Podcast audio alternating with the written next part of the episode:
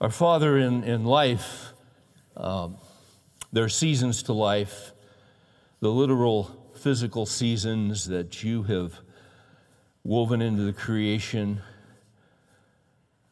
Here we are in January, and we've got winter, but we don't have winter 12 months out of the year. Winter comes to an end, comes to a necessary end as you have ordained each year. And then comes the spring.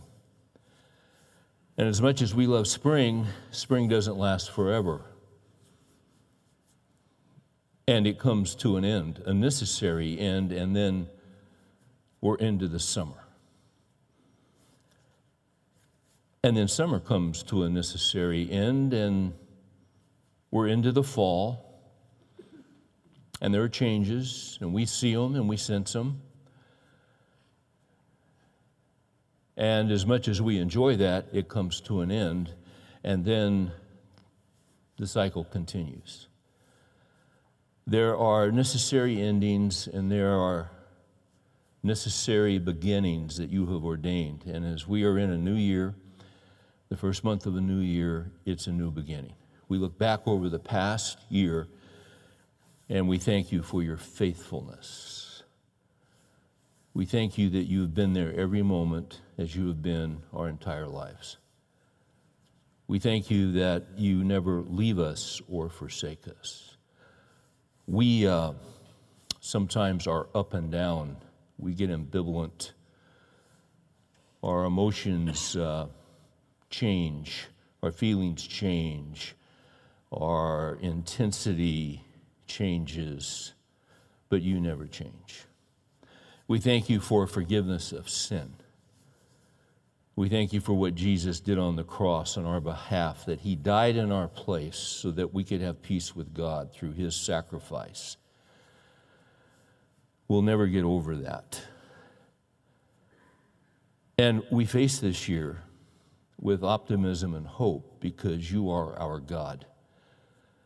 There are uh, seasons in life, and some seasons are extremely hard, extremely difficult because of uh, intense affliction.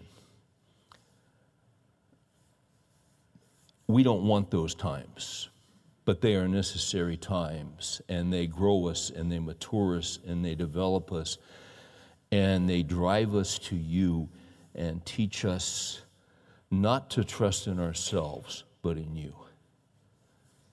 We pray for those men who are in those difficult seasons, this a difficult chapter right now, that you would give them hope, that you're at work, that you oversee the affliction, that your eye is upon them, and that you'll be faithful to them each day. Even when they don't think they can get through the day, you'll get them through hour by hour because of your faithfulness. And ultimately, you'll bring good out of it. David said, It was good for me that I was afflicted. Uh, any of us who have walked with you for a while can say that. That was an extremely hard time, but it was good for me. We want to continue to grow and mature. We want to continue to increase in wisdom. So we pray that you would enable us to recalibrate in this new year and to set our sights wholly on you, completely on you.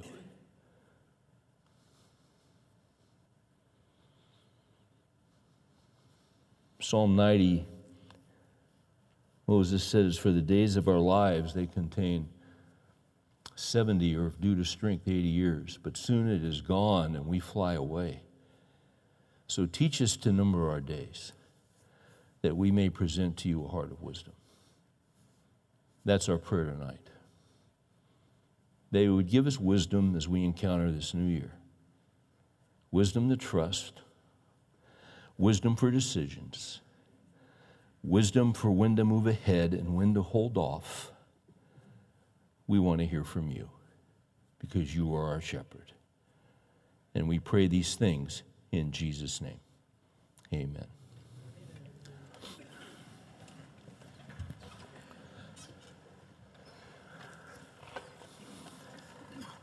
So, tonight we're going to start a new series, and uh, I'm going to give you sort of a, a, title for the series, give you a kind of heads up on where we're going to go in the weeks ahead.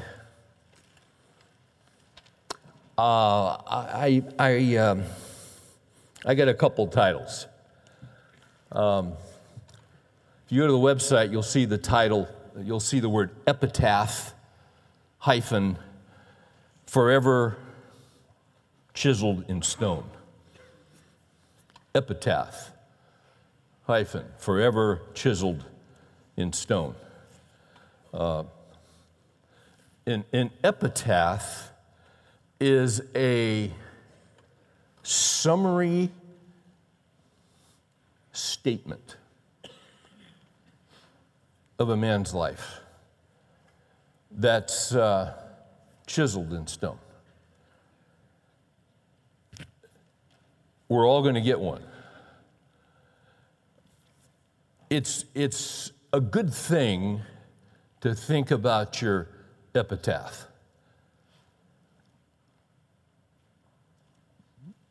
It depends on how you're wired. Some people plan ahead, they're planners, and that's, that's, that's great. Some people think ahead about what they want at their memorial service. Some people think about that and request this, and I'd like this. Others of us don't think of it at all. But uh, you're going to have a memorial service, funeral, uh, unless Christ returns before you're going to have one. And you will also have some kind of marker, and it'll have your name it'll have your date of birth, and then there'll be a hyphen, and then there will be your uh, date of uh, death. And then some kind of epitaph. It's always fascinated me about headstones, gravestones. You'll see the name, you'll see the date of birth, you'll see the date of death, but the whole story is in the hyphen the whole story. It's right there in that hyphen. We are, uh, I, I have a friend who in December went home to be with the Lord. There, because of Christmas and family spread out all over, and the memorial service they planned for next week. Um,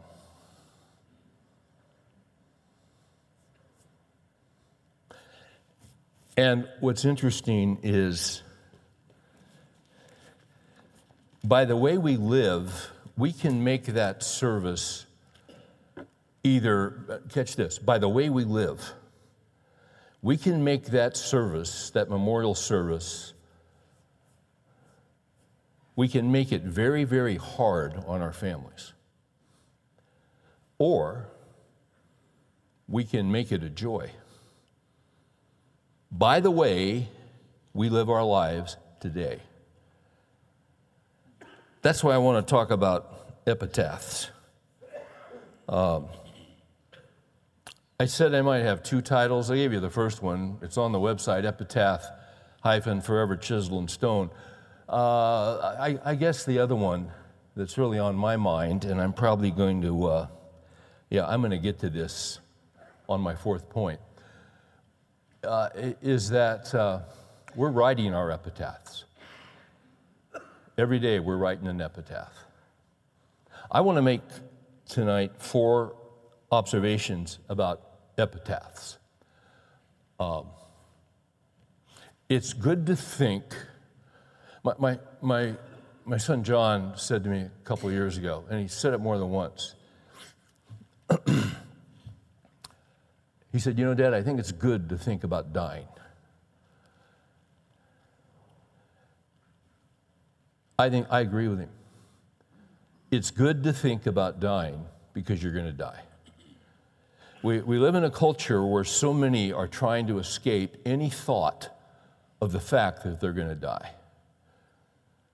But we're going to die. And there will be a service. And uh, there will be an epitaph on a gravestone, but more importantly, there will be an epitaph in the heart of every person that you've been close to your wife, your kids, your grandkids. And see, it doesn't really, in, in a sense, there'll be something on the stone, but sometimes they put something on the stone just because it's nice, but it's not real. You can't spill all the stuff. And we try to cover up stuff sometimes. But you can't cover up your influence, either for positive or for negative. You can't cover it up. Everybody knows because who's close to you because they watched you live. Even after we die, we have influence. So, four observations about epitaphs. Here's the first one epitaphs are found throughout Scripture. And they are. If you turn me to Second Chronicles 25, you know, you have Kings and Chronicles, and you have, it's, it's the overview of the history of Israel and Judah and all the kings are laid out for us. At a certain point, the nation of Israel split. Uh, the first king was Saul, then you had David, then you had um, Solomon. And when Solomon's son Rehoboam took the throne, the nation split. Uh, the northern kingdom was called Israel, the southern kingdom was called Judah. So you had the kings of the north and the kings of the south. And anyway, so you got all this history going on. And as you look at these different kings, you're going to find some kind of epitaph on every one of these guys. I, I just want to look at a few of them just to give you some example. If you look at Second Chronicles 25, we meet Amaziah. Amaziah was 25 years old when he became king. He reigned 29 years in Jerusalem. Now, here's his epitaph in verse 2. Catch this for an epitaph. He did right in the sight of the Lord, yet not with a whole heart. He was half hearted. And if you read the account of Amaziah, uh, you will see that uh, he was hot and cold.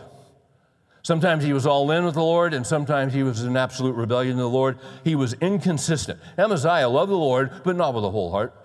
Uh, James would call him a double minded man in all of his ways. A double minded man is unstable in all of his ways because he's not all in. That's his epitaph. And to this day, we're looking at the epitaph of a guy who lived 3,000 years ago. Another epitaph would be Second Chronicles 26. This is the son of Amaziah. This is Uzziah. And his, um, he was quite a guy. He was a builder. He completely rebuilt the infrastructure of the nation. He strengthened them in every possible way. He had a heart for God. But if you look at uh, Second Chronicles 26, it was amazing the stuff that this guy did. And I don't have the time to read the first 15 verses, but it was just achievement and accomplishment, one right after the other. And we read at the end of verse 15, it says this Hence his fame spread afar because of all of his accomplishments, for he was marvelously helped until he was strong. At the end of 15 of Second Chronicles 26. His fame spread afar. Why? Because really the hand of the Lord was on him. He was walking with the Lord. God was giving him favor. He was doing all these accomplishments. Hence his fame spread afar, for he was marvelously helped until he was strong. And what happened when he got strong? He got proud. He got arrogant. He got so proud and so arrogant, uh, if you read 16, but when he became strong, his heart was so proud that he acted corruptly. He was unfaithful to the Lord his God, for he entered the temple of the Lord to burn incense on the altar of incense. Kings don't do that, priests do that. But he had gotten so puffed up, he'd gotten so full of himself that he was above the Word of God. He was above any accountability. He was, he started strong. He was marvelously helped until he was strong. Uh, they confronted him. You can read about it. They confronted him, the chief priest and all the priests. And he was enraged in verse 19. He was enraged that they confronted him. Instead of when they confronted him saying, You're right, guys, what am I doing? Instead of dealing with it, instead of handling it and doing the right thing, he resisted it. And because he resisted it, leprosy broke out on his forehead, and he was a leper till the end of his days. He was marvelously helped until he was strong. Let him who stands take heed lest he fall. Now, I'm going to be honest with you. For the last two days, I've really been. I, I've just been aware that I need to pay attention to some pride. That's the last two days, what I've been doing because there's a reason this stuff's in the Bible. Uh, better men than me have gone down. It's just a lack of perspective. And so the thing about pride, it creeps up on you, you don't even know it's there. You don't even know it's there, but it's there. It can happen to any of us, and it has happened to all of us.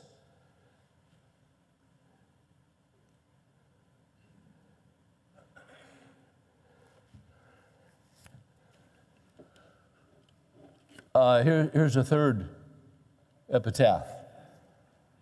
And this would be from uh, King Jotham. Jotham. Next chapter. Uh, he was Uzziah's son. If you look at verse 2, it says, He did right in the sight of the Lord, 27 2, according to all that his father Uzziah had done. However, he did not enter the temple of the Lord. He learned the lesson. Uh, no man is, um, I, have had guys over the years, they're, they're afraid that the legacy of their father, the legacy of a grandfather, the legacy that's been in their family is going to come upon them. Uh, you, you are not doomed to repeat what your father did or your grandfather, even if it's been in your family for generations. Be, because you see, each man stands before the Lord. God can use you to put a new link in your family chain. And He loves to do that. Uh, I think the real epitaph of Jotham is in 27 6. So Jotham became mighty, just like his father. Jotham became mighty, watch this though, because he ordered his ways before the Lord his God. He was careful. He was very careful. And he became mighty. Didn't get proud. As he became mighty, he didn't become full of himself. He continued to order his ways before the Lord because he had seen what had happened to his father and his father's heart. Here's another epitaph King Amon, Second Chronicles 33.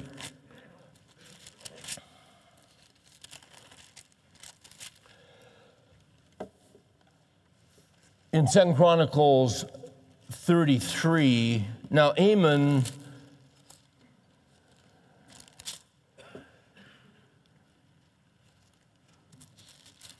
Give me a second here, guys. There it is. Okay. So earlier in 33, you have the story of his father Manasseh. Manasseh was the wickedest king in the history of Judah, hands down, the wickedest king. Sacrificed his son in the fire. Tradition says he was the one who put Isaiah in a log and had him sawn in two. He, uh, he built, uh, he, he worshiped all the stars of heaven. He killed the prophets. I mean, he was wicked. Um, he was hauled off eventually uh, into a dungeon by invading armies, was there probably 12 years, and while he was there, he repented. God broke him. And then God forgave him, and you have a parallel passage to Second Chronicles uh, 33. His story is also told in, um, in Kings so you get, you get the whole view looking at the king's account. But the Lord forgave him and restored him back to his kingdom, and then he spent the rest of his life in repentance, undoing what he had done. But his wickedness was great. So Amon was his son. Now, in 21, you've got Amon. Amon, uh, verse 21 of 33, Amon was 22 years old when he became king, and he reigned two years in Jerusalem. Now, watch this. He did evil in the sight of the Lord as Manasseh, his father, had done. Look at 23. Moreover, here, here is his uh, epitaph. Moreover, he did not humble himself before the Lord as his father Manasseh had done, but Amon multiplied guilt. His epitaph is that he multiplied guilt. His father turned away from his sin and repented. Did he learn from the example of his father? No, he multiplied his guilt. He refused. That's his epitaph.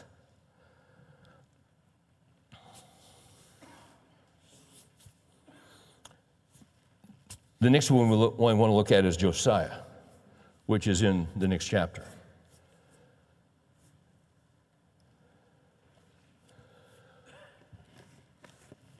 So you got a guy like Amon, and now here comes Josiah. Let me tell you something about Josiah. Josiah was the greatest of all the kings. The greatest. He was greater than David. If you read the account of Josiah, he turned his heart fully to the Lord. There was a revival, there was a reformation in the nation. He was a godly man. It says in verse 2 of 34 he did right in the sight of the Lord and walked in the ways of his father David and did not turn aside to the right or to the left. And, and then it goes into detail about his life and about what he did in leading the nation spiritually um,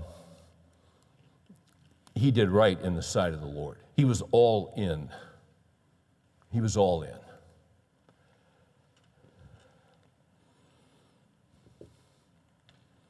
Amazing to look at these generations, isn't it? Each man has got to make his own choices. Each man has got to decide what he's going to do. Here's one of a guy who's not a king. Let's go to Ezra. If you just turn to the right from Chronicles, you'll get into Ezra. Ezra was a priest. Now, here's what happened, just kind of historically. You know, you had, this, you had the, the time of the kings Saul, David, uh, Solomon. Uh, then the nation split, and it goes on for, you know, the two kingdoms and the northern kingdom taken into captivity. Then eventually the southern kingdom, Judah, goes into Babylonian captivity. That's uh, Daniel and the boys, and they're in there for 70 years. And then they are returned to Jerusalem through Cyrus, the uh, pagan king that God used. God loves to use pagan kings and pagan leaders, He uses them for His glory. And twice he says, You're my anointed, even though you don't know me. So God can use anybody, anytime, any way he wants. And he, can t- he does that. He just does whatever he wants to do. So, that, so they go back to Jerusalem and they lay down the foundation of, you know, and they're going to rebuild. And then about 60 years goes by, they're doing that, And when they first got in there, there was, they were all excited about the Lord and all that. But you let 60 years go by, and you know the heart starts getting cold, and they get ambivalent and all that. So the Lord sends in Ezra. Ezra is a priest. Uh, Ezra 7, verse 6. Then uh, uh 7 6 of Ezra. This Ezra went up from Babylon, and he was a scribe skilled in the law of Moses, which the Lord God of Israel had given. The king granted to him all he requested because of the hand of the Lord was upon him. He was a godly man, he knew the scriptures. Won't go into a lot of detail about it, except he was an expert in the scriptures. If you look at verse 10, you'll see his epitaph. This is a great epitaph. For Ezra had set his heart to study the law of God, to study the law of the Lord, and to practice it, and to teach his statutes, his statutes and ordinances in Israel. Let's look at one more time. Let's go through that. For Ezra had set his, note the heart, he had set his heart to study or seek the law of the Lord he wanted to know what God had to say. He knew it was God's word. He set his heart to study the law of the Lord. But watch this. He not only studied it, but he practiced it. He applied it. That's very important. I'm sure you've seen Christian leaders, I've seen them, who are very knowledgeable in the scripture. But their lives, when you get up close, are a wreck. Because they're, they're learned men, they're brilliant men, but it hasn't made its way into application. It hasn't made its way into relationships, into their home, in their business, in it hasn't come out yet into their life. Paul told Timothy, Paul told Timothy, be careful of your doctrine and of your life. It's not just that you know so much about the Bible that you could win Jeopardy. That's not the goal. The goal is that it comes out in your life and in your relationships and the way you treat people. They asked Jesus what the greatest commandment was, and he said, You shall love the Lord your God with all your heart, soul, strength, and might. And the second is the same as the first, and you shall love what? Your neighbor as yourself, your wife as your neighbor. Your kids are your neighbor, your grandkids, the guys you work with, the guys who work uh, for you. They're your neighbors. We treat people in a godly way. The truth of God is designed to come out in relationships. Uh, I've, I've, got three more principles on, uh, on epitaphs. The first one was epitaphs are found throughout Scripture, and we gave you some examples. Uh, second principle, or, or second observation about epitaphs biblical epitaphs are a description of one's behavior throughout his life. Biblical epitaphs are a description of one's behavior, and you could say, and attitudes throughout his life. So it's a summary of how this guy lived. Third observation the epitaph describes the man's behavior, but the real issue is the man's heart. I want to say that again. We're going to camp here for a minute.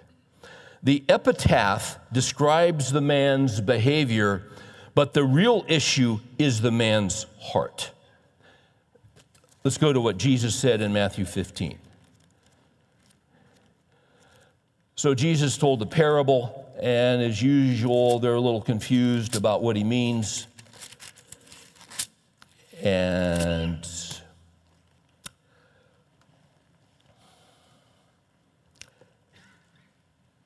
in Matthew 15, verse 15. I'm not going to go into the parable right now, but Peter said to him, Explain the parable to us. Jesus said, Are you still lacking in understanding also? And now here we go. Do you not understand that everything that goes into the mouth passes into the stomach and is eliminated? Now, watch this, verse 18. But the things that proceed out of the mouth come from the heart, and those defile the man. For out of the heart comes evil thoughts, murders, adulteries, fornications, thefts, false witness, slanders. These are the things which defile the man, but to eat with unwashed hands does not defile the man.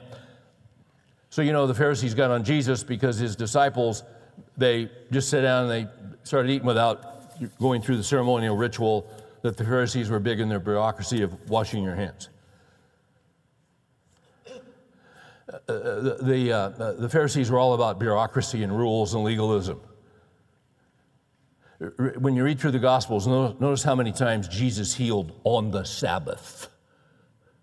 On the Sabbath. And every time, every time Jesus would do a great miracle on the Sabbath, they'd get all upset. The man with the withered hand, on the Sabbath, Jesus said, Stretch forth thy hand. Boom! Instantaneously healed. Everybody's rejoicing except the bureaucrats. And then Jesus looked at them and said, Hey, if your donkey falls into the ditch on the Sabbath, aren't you going to pull it out? Yeah. You care more about a donkey than you do a man made in God's image.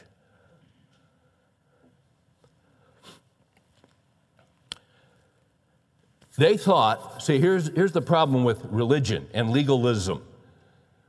If I do the external stuff, I'm right with God. If I wash my hands, I'm right with God. No, that's just, that's outward, that's external. The issue is not your hands, the issue is your heart. This, we had to nail this tonight. This, this third point. The epitaph describes the man's behavior, but the real issue is the man's heart. So, here, here's the deal on the heart God created a perfect universe you read about it in the early chapters of Genesis Adam and Eve. It was perfect, all the way around, perfect, perfection. But they listened to the lie of the serpent. They went ahead, first the woman, man goes along, and they disobey God. What happened was catastrophic. It's called the fall. Sin came into the world, and with sin came death, and that perfection was broken and it fell. Everything was busted up uh, they suddenly were hiding from God. They'd never hidden from God. Well, well they, they were covering themselves and hiding from God. That never happened before. But you see, that perfect relationship had been broken. Now, here's what's interesting the entire human race, the entire human race was in the loins of Adam, seminally. And you see, everything was affected, everything was broken including the entire human race. That's why, that's why everyone is born sinner, a sinner. It, uh, uh, sin is passed on from generation to generation ever since that happened in the garden. Those cute little babies are physically alive, but they're spiritually dead. It's really important. We are uh, estranged from God, and we want nothing to do with God, we, we just we don't want him because we're sinners. Romans 3:23, all have sinned and fallen short of the glory of God. We sin because we're sinners. We, we sin because it's our nature to sin. It has to do with the condition of our heart. If you turn to Jeremiah 17, it describes the condition of the heart. Now, we live in a very interesting time. Um, if you watch, uh, if you watch any of the movies on the Hallmark Channel, they will talk a lot about the heart. They will talk a lot about um, listen to your heart. they will talk about um, what is your heart saying to you. She's not the Hallmark Channel. We live in a culture that um, psychology, religion, anything in our culture, here, here is the advice, here is the wisdom of our culture. No matter what your problem is, you need to look deep inside your self. Looking deep inside yourself is like going scuba diving in a septic tank. Uh, Jeremiah 17. The heart is more deceitful than all else and is desperately sick. That's a septic tank, it's a sewer. Why? Because we're born spiritually dead. Our hearts are full of sin. Verse 10 I, the Lord, search the heart, I test the mind. Uh, this is very important. When, when the Bible speaks of the heart, primarily it's speaking of your mind. It's not this thing that, you know, you get on the treadmill and you check. Uh, uh, the heart, biblically, is the mind. And it's also your emotions, it's your will, it's you. It's the whole internal package. I remember when my uh, paternal grandfather died, I was seven, and I remember seeing him in that open casket. I looked there and I thought, and my first thought was, he's not there. That wasn't him. That wasn't my grandpa. That was a shell, but that wasn't grandpa. He was with the Lord. He was absent from the body. And to be absent from the body is to be present with the Lord, you see. So when we talk about the heart, we're talking about you, the guts of you, your mind, your emotions, your will, everything about you. And here's the thing about sin when you talk about sin, it doesn't mean that we're, here's what it means sin has touched every aspect of our being, every aspect has been tainted. It doesn't mean that people who don't know Christ can't do good things. Uh, someone who doesn't know the Lord can help an elderly person across the street. They can go down and give blood at the Red Cross. They can do, they can do things that are civil and kind and all of that. We're not saying they can't do those kinds of things, but ultimately, ultimately, any act like that some comes out of an evil heart and it's this is really hard to buy. But i remember a story from john gerstner who was the mentor of R.C. Sproul, and Sproul just died a couple of weeks ago at 78, one of the great theologians of our day. But Gerstner, John Gerstner, was his mentor and taught him in seminary. And I heard, I heard Gerstner once. He was quite a guy. Uh, he, he, was a man's man. And he did not harbor um, foolishness. Uh, and in his talk, he was telling a story about he um, had a student, he gave a grade, and the student didn't like his grade at the seminary and came in and was contending with him. And Gerstner was showing him this and this. And, and then the guy said to him, Yes, but my motives were pure. And Gerstner said, Your motives have never been pure. There you go. You got to be careful of biblical theologians.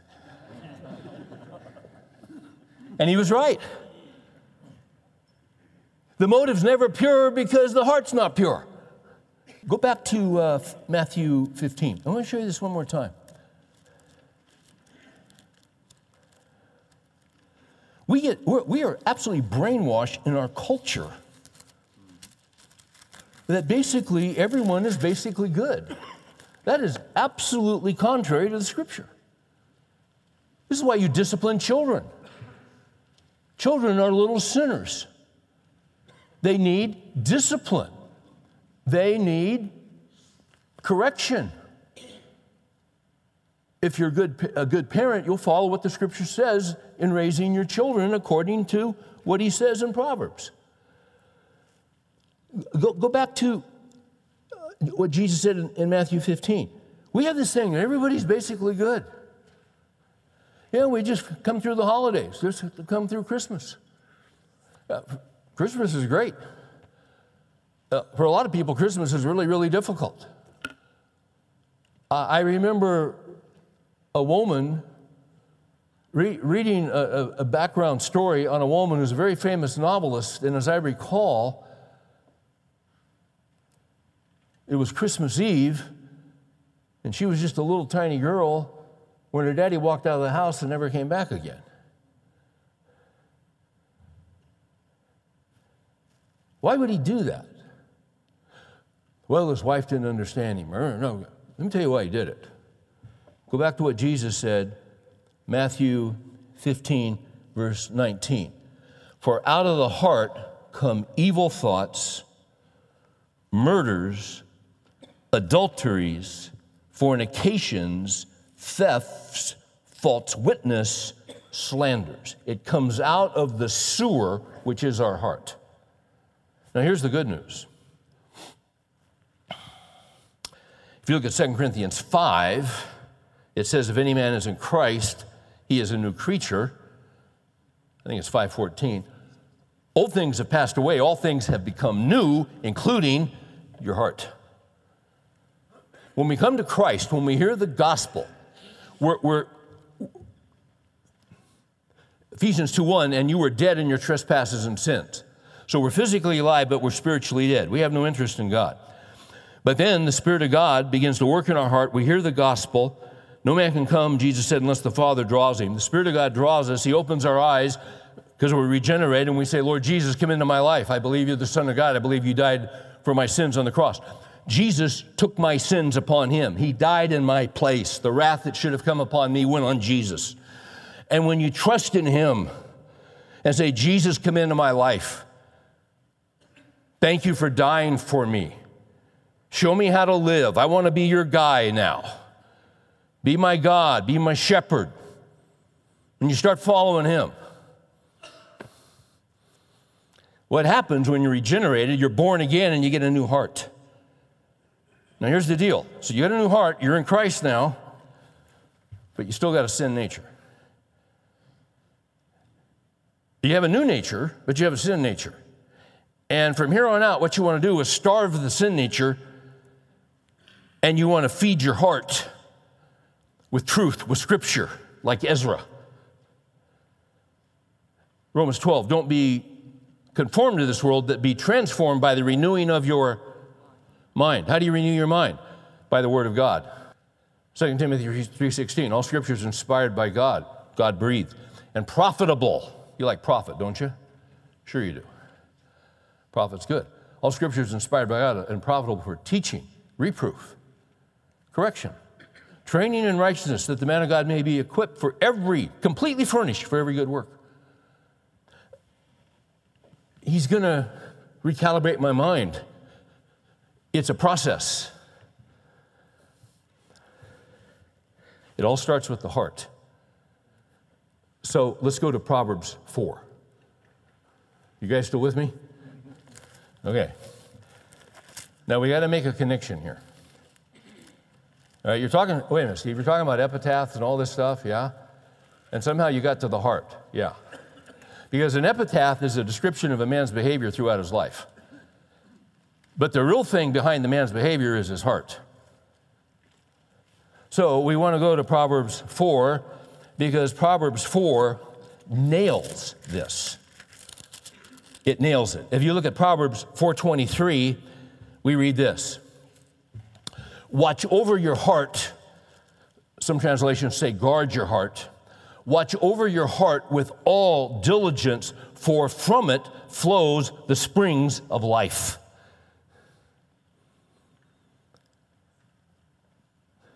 There is nothing more important in the Christian life than watching over your heart, your mind. Because out of that heart comes the well springs of your life. Uh, well springs are good things. A spring, an artesian well, is a good thing. It's a gift. It's wonderful, clean, pure, sparkling water just bubbling out that affects positively everyone that interacts with it. Watch over your heart with all diligence, for from it flows the springs of life.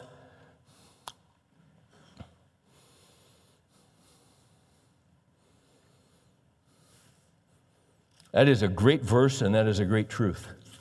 John Flavel was a pastor in England 300 years ago. I got six volumes of his sermons that he preached in Dartmouth in the 1600s. I got a, a bunch of them. But this book, the whole thing called Keeping the Heart, this whole book is on this verse. And, and I want to tell you, it is packed. There's no fluff, there's no cotton candy in this book. I can go about three pages, and then I got it, that's it. I can't take in anymore. I gotta go, I gotta go think about this. I, it, it's like, Thanksgiving turkey. You can only eat so much, and that's, I mean, that's all I can handle. It's so jam packed with truth.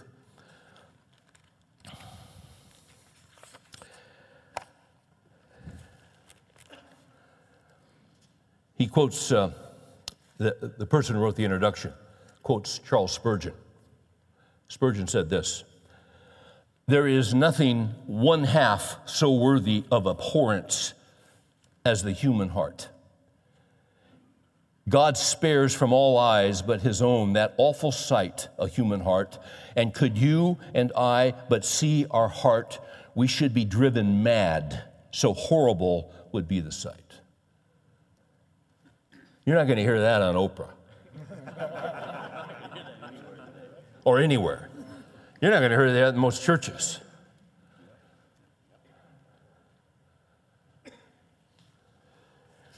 That's our heart. Now, Christ comes into our heart, and He's our Savior, and He's our Lord, and He's walking with us. But we are told, what are we told? Watch over your heart with all diligence. That's why, in all honesty, I didn't mean to say this, but the last couple of days, I really been kind of watching myself on a pride issue. It kind of snuck up on me. I, it came out in a conversation, and I felt like I was puffing myself up with a friend. I thought, what the heck did I say that for? And I thought about it for a day and a half, and then I called him. And I said, hey, I just want to follow up from yesterday. And, we had a, and it was good. It was really helpful. So you, don't, you just don't stand up here and teach this, you got to work on it. We all do. Gosh, this, I'd like, if I start quoting this, we'll be here till midnight. so I'm not going to do it. Keeping the Heart is the name of the book. John Flavel is the author, F L A V E L. So in Proverbs 4, verse 23, you zoom in on the heart. But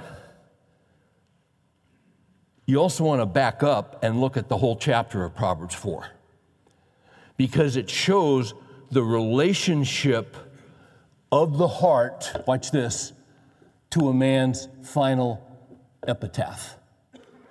Okay? Are you following me here? I mean, act like you are. Just, you know, humor me. So, let's back up for a minute. Proverbs 4.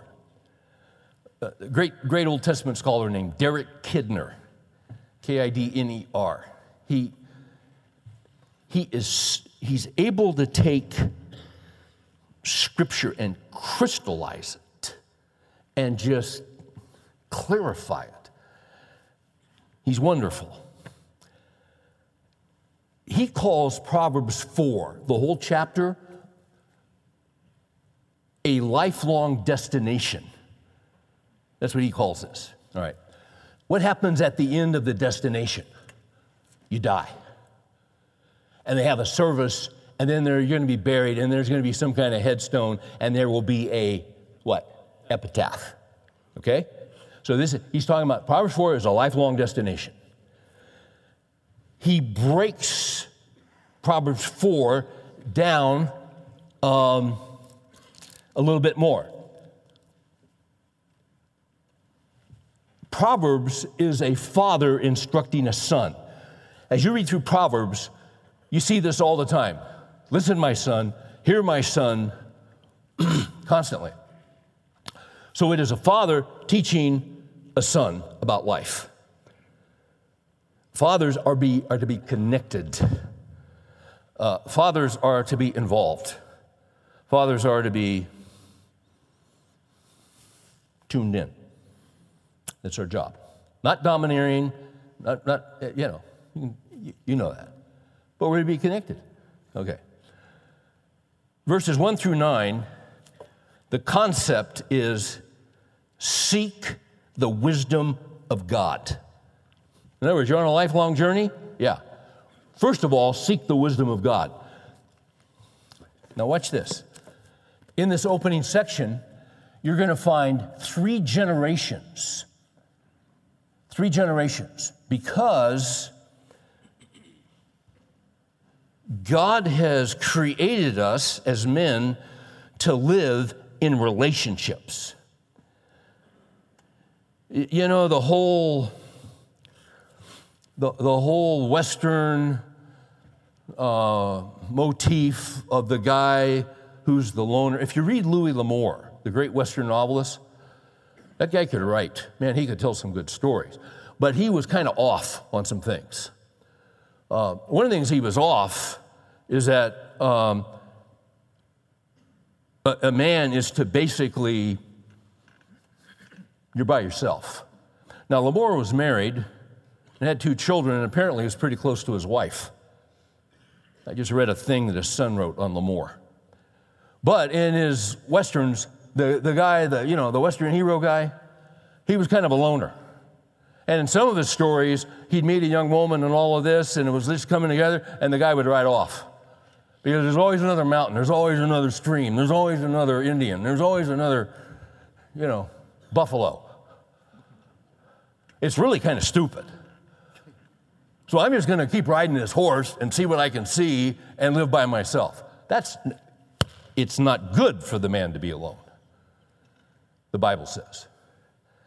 So we're all in some kind of relationship. You see? So the scripture is to affect me and to affect my relationships, as we've already said. You're going to see three generations here. here uh, Proverbs 4 1.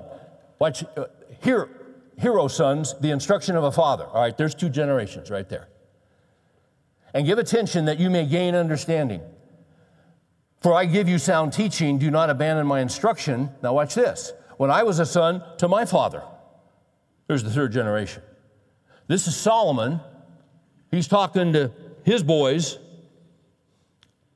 and then he refers to his dad, David, a man who was a man after God's own heart, a great sinner, as we all are. Uh, John Newton said, I am a great sinner, but Jesus is a great Savior. Jesus saves great sinners and cleanses us from all unrighteousness and turns us around and puts us on a new. I'm getting ahead of myself. Okay. When I was a son to my father, tender and the only son on the side of my mother, then he taught me and said to me, Let your heart, let your heart, let your heart hold fast my words, keep my commandments and live. Acquire wisdom, acquire understanding. Okay. teaching the son. If you go down, can't spend too much time on this. Now, if you go down to verse 10 to 19, and what's the overall theme of this uh, chapter? It's a lifelong journey. So the second thing he's telling him is in verses 10 to 19 so choose the right path. It's a lifelong journey, so choose the right path. Beginning with verse 10 Hear my son, accept my sayings, and the years of your life will be many. This is a great thing about the Lord. All of us have lived without the Lord. We have wasted years without the Lord. All of us. And so we all have regrets. But the, as Joel 2 says, the years which the locusts have eaten, I will restore. You wasted those years. Uh, I love that verse in Joel because you could have five, six, seven, eight years, you're wiped out. The locusts come in, you're just about ready to harvest. The locusts come in, just wipe you out. And the Lord says, Yeah, but let me tell you something. The years which the locusts have eaten, I will restore. Sometimes it's not the locusts that screw up your life, it's you. It's me. We screw up and eat up, we cannibalize our own lives. We're cannibals of what God wants to do. Yet we turn to the Lord, and you know what? He turns it. And as Martyn Lloyd-Jones says, here's the great thing about God.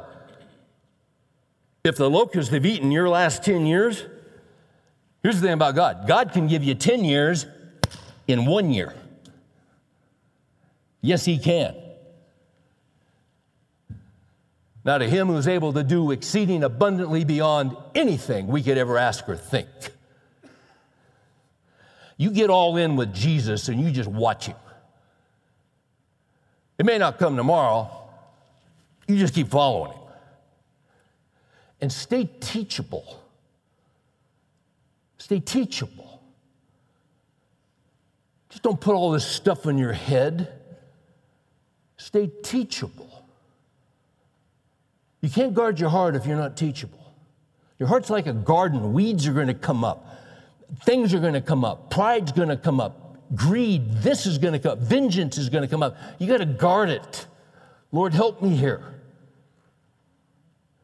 And he'll send along a friend, or maybe when I hear two or th- the, the same thing from two or three individuals in a short period of time, I know the Lord's telling me something. Because he uses those relationships. Choose the right path. Uh, he, he says, I have directed you in the way of wisdom. Verse 11, I have led you to upright paths. When you walk, your steps won't be impeded. When you run, you will not stumble. Take hold of instruction. Don't let her go. Guard her, for she is your life. Watch this. Do not enter the path of the wicked. Don't proceed in the way of evil men. There are two paths.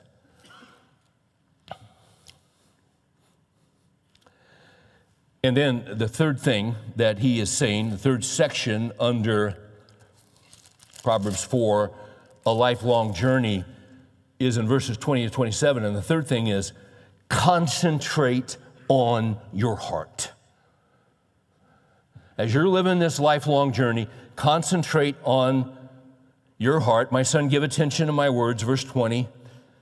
Incline your ear to my sayings. Don't let them depart from your sight. Keep them in the midst of your heart. In other words, keep putting truth in your heart.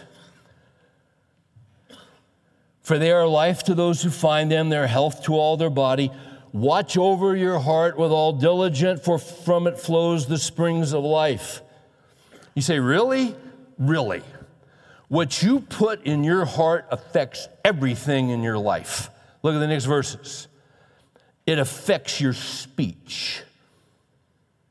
Put away from you a deceitful mouth. We all have mouth problems. We have tongue problems. We have speech problems. That's a heart issue. Christ can change your heart so that you can speak a word of grace as seasoned with salt to give encouragement to those who are with you. You see? You speak a word of, of mercy, of grace in season. Speech is a heart issue. So you got to guard your heart so your speech can improve. But it's just not your heart. Look at 25. Let your eyes look directly ahead and let your gaze be fixed straight in front of you. Eh, the, hey, the eyes, the eyes can get you in all kinds of trouble, can they not? All kinds of trouble. All kinds of sexual temptation. The eyes, the eyes. So, so the heart, the, the problem's not the eyes, the problem's the heart. So, Jesus, help me here in my heart. I'm struggling with this temptation sexually. So, you got to put the Word of God in your heart. You got to talk to a brother in Christ. Man, I'm struggling here. You can tell him that. He struggled too. And then you guys check in with each other and you pray for one another and you talk to each other. So this thing works because you're living in a community in relationship. What you do with your heart affects your mouth, it affects your eyes, uh, it affects your feet. Watch the path of your feet, 26, and all your ways be established. Because see, every day you gotta, you, you gotta choose the right path. And the, and the temptation is, I'm sick and tired of doing this. You can become weary and well doing. You know, I'm going back. You don't want to go back.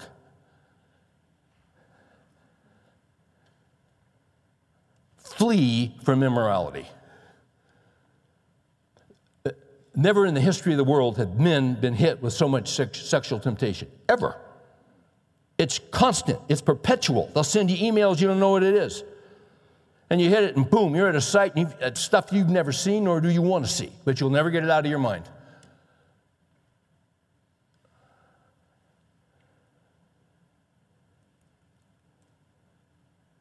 You go to a museum, you see pornography up there, and oh, hmm, oh, hmm. I wonder what the real meaning. It, it, it's, it's crap. It's obscene. Well, I just, I'm looking for the deep. Get out of there.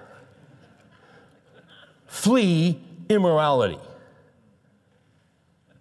Well, I want to see the deeper artistic meaning.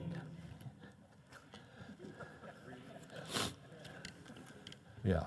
Well, you ought to be in Hollywood then making movies and interviewing uh, young women. Kind of interesting, isn't it, what we're seeing right now? All these guys, suddenly, I mean, it's kind of interesting to watch. All these guys that have taken advantage of young women. That's also in the church. It shouldn't be, but there are some who do that. Make sure it's not you.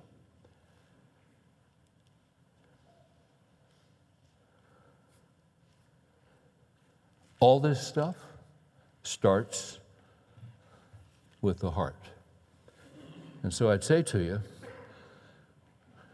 today, we have to guard our hearts because our behavior comes out of our hearts. And the way we treat those we love and we work with and those we interact with, it's all from the heart. So every day, we are writing our epitaphs. And when we die, they will remember how we lived long after we're gone and with the Lord. Jim Elliot is famous, along with his four friends, missionaries to the Auca Indians, graduate of Wheaton College went to South America to try to reach. The Aucas were the most savage tribe in the Amazon. Uh, they were killers. And Jim Elliot, Nate Saint, and their friends moved to that region, set up a, a camp, uh, and made a strategy to try to reach those Auca Indians. And they were planning it, and they took off one day and flew out to where they were, landed on that river. And um, a man and two w- women from the tribe showed up and they interacted and then left. And they were just waiting to have more interaction. And they were supposed to check in the next day by radio, and they never checked in. Uh, this was, I believe, 1956. So they sent search team in and they found their bodies. These, these men who loved Christ had been martyred, savagely killed by these Indians. They had wives, babies, wives who were pregnant.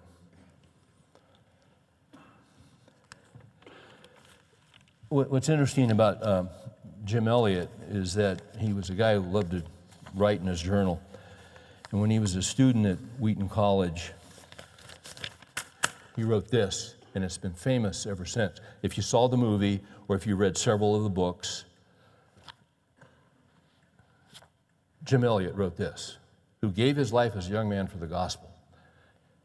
He wrote these words in his journal He is no fool who gives what he cannot keep to gain what he cannot lose. He wrote that as a young man around 20 years old. One more time. And I would suggest to you that this is his epitaph. It's been repeated, it's been taught, it's been referred to. Millions of people have heard this. I, I heard Chuck talk about one time about the influence the life of Jim Elliot and those men had on his life when he was pondering his future. And this played into it. He is no fool who gives what he cannot keep to gain what he cannot lose. He who seeks to find his life will lose it. But he who gives up his life for my sake shall find it, Jesus said. Uh, Jim Elliot is famous. I didn't know until a few weeks ago he had a brother, a brother named Bert. And I'll finish with this. Uh, Bert is not famous. Bert loves the Lord as much as his brother Jim. He was also in Bible college preparing to go to the mission field. He's hard to find on the internet until they, someone wrote a, a small biography about him because he's very obscure. The title of his biography is Bored. No, it's Boring. Boring is the title of his biography. What, what, what an interesting title for a biography. But there's an explanation behind it. Uh, Jim Elliot's brother, Bert, was a student at Multnomah Bible College in 1949, and he and his young wife were invited by a missionary couple to come to Peru and join the work there. Other than an occasional furlough, they have stayed in Peru their entire lives, and they are now in their 80s.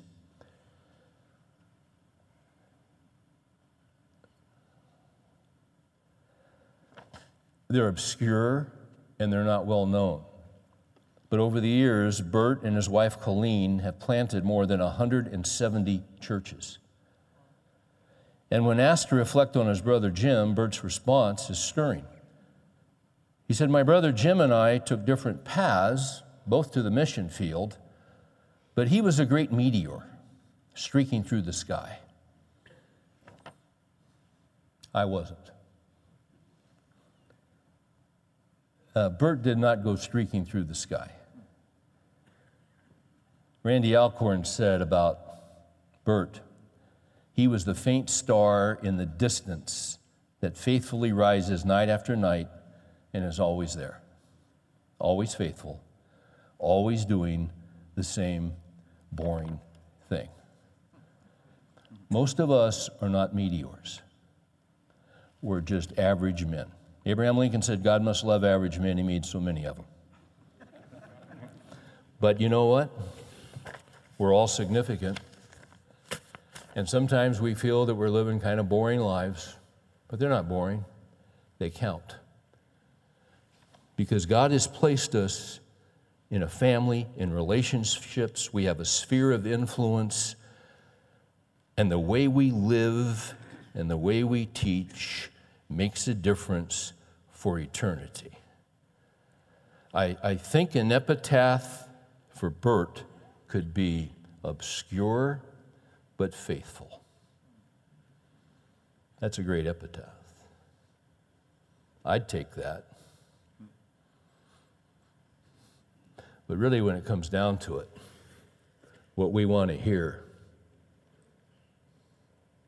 from Jesus is well done, my good and faithful servant. Let's pray. So, Father, help us to consider carefully your truth. None of us have got this wired. We're all in process, and you are patient with us. I would pray that each of us would look carefully at our hearts and the weeds that we see there. We need to address them and pull them before you as an act of obedience. Don't let us get complacent or passive. We want to mature in Jesus, and we can only do that by the power of your help. Apart from you, we can do nothing. We call on you to help us. In Jesus' name, amen.